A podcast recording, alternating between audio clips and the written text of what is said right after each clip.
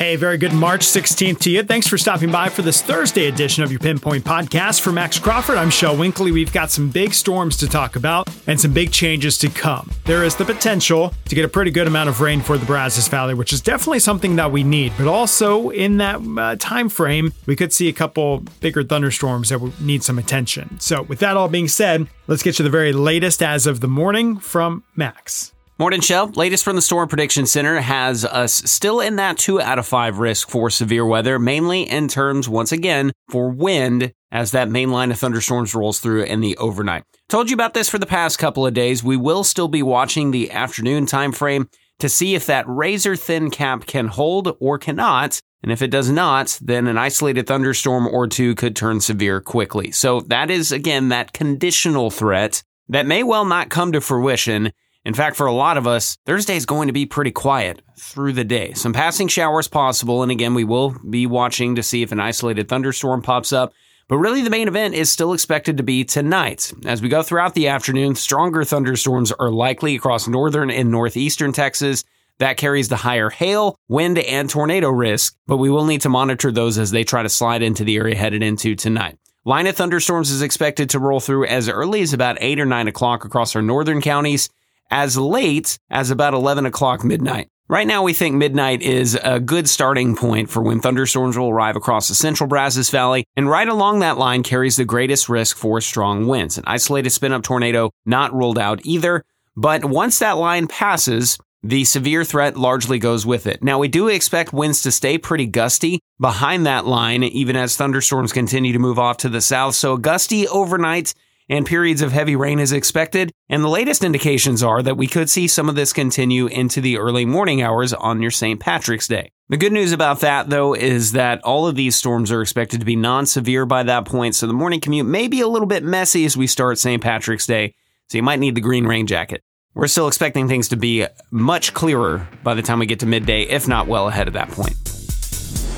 All right, so this whole story ends with cold is coming. As the storms push in here, the main line tonight, the leading edge brings us severe weather. But immediately after that, temperatures just start falling, even though some rain will continue. We're talking about losing 20 degrees off the thermometer in just about an hour's time and let the wind work, which will remain gusty. In fact, some of us may see gustier winds behind the line of storms tonight than we get with the actual line of storms, but we anticipate gusts 35 to 40, which is going to spill in that very unseasonably cold air. We're talking 20, 25 degrees below average for this time of the year. And when you wake up on St. Patrick's Day Friday, we're looking for it to feel like 40 to 50 degrees colder than when you went to bed on Thursday. Wind chill values between 30 and 32 for much of the Brazos Valley. Now, cloud cover, a chance for rain through at least mid to late morning, temperatures really don't move very far for your Friday. We're only in the low 40s, maybe mid 40s in a few spots. At best, we're going to try to climb to the low 50s, but again, factor in a wind, which kind of settles by the afternoon hours, and it only feels like the low 40s to wrap up your Friday. If you're stepping out for St. Patrick's Day, make sure you're wearing your finest, warmest green.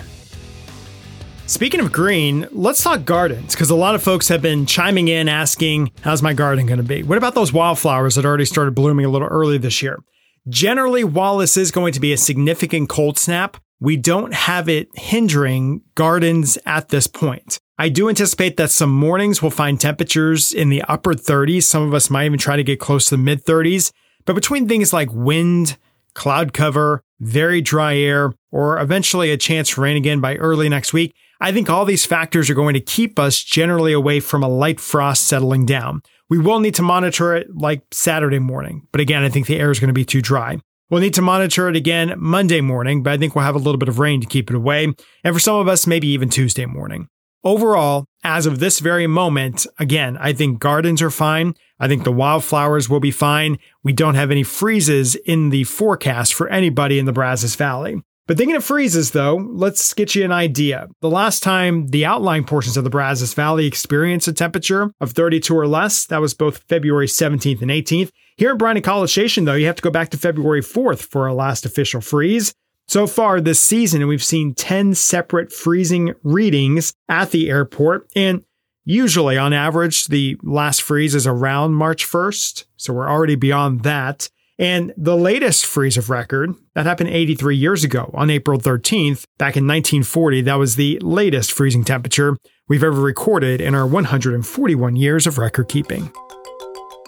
All right, so that'll do it for this edition of the Pinpoint Podcast. Look, it is a day where, again, it's not going to be a knockout, drag out day of severe weather and storms, but it is a day that while you're out and about, make sure you're keeping an eye on the forecast, understanding what's happening out there, and keeping that KBTX Pinpoint Weather app close. It is the best thing that we can do to get you information as soon as it is uh, coming out from the National Weather Service or we're getting new data into the Pinpoint Weather Center. Not just a shameless plug, it is the biggest tool that we have to help you. If you don't have it on your cell phone, just search KBTX Weather in your app store and it'll be there for you to download and take along with you here on the somewhat stormy Thursday.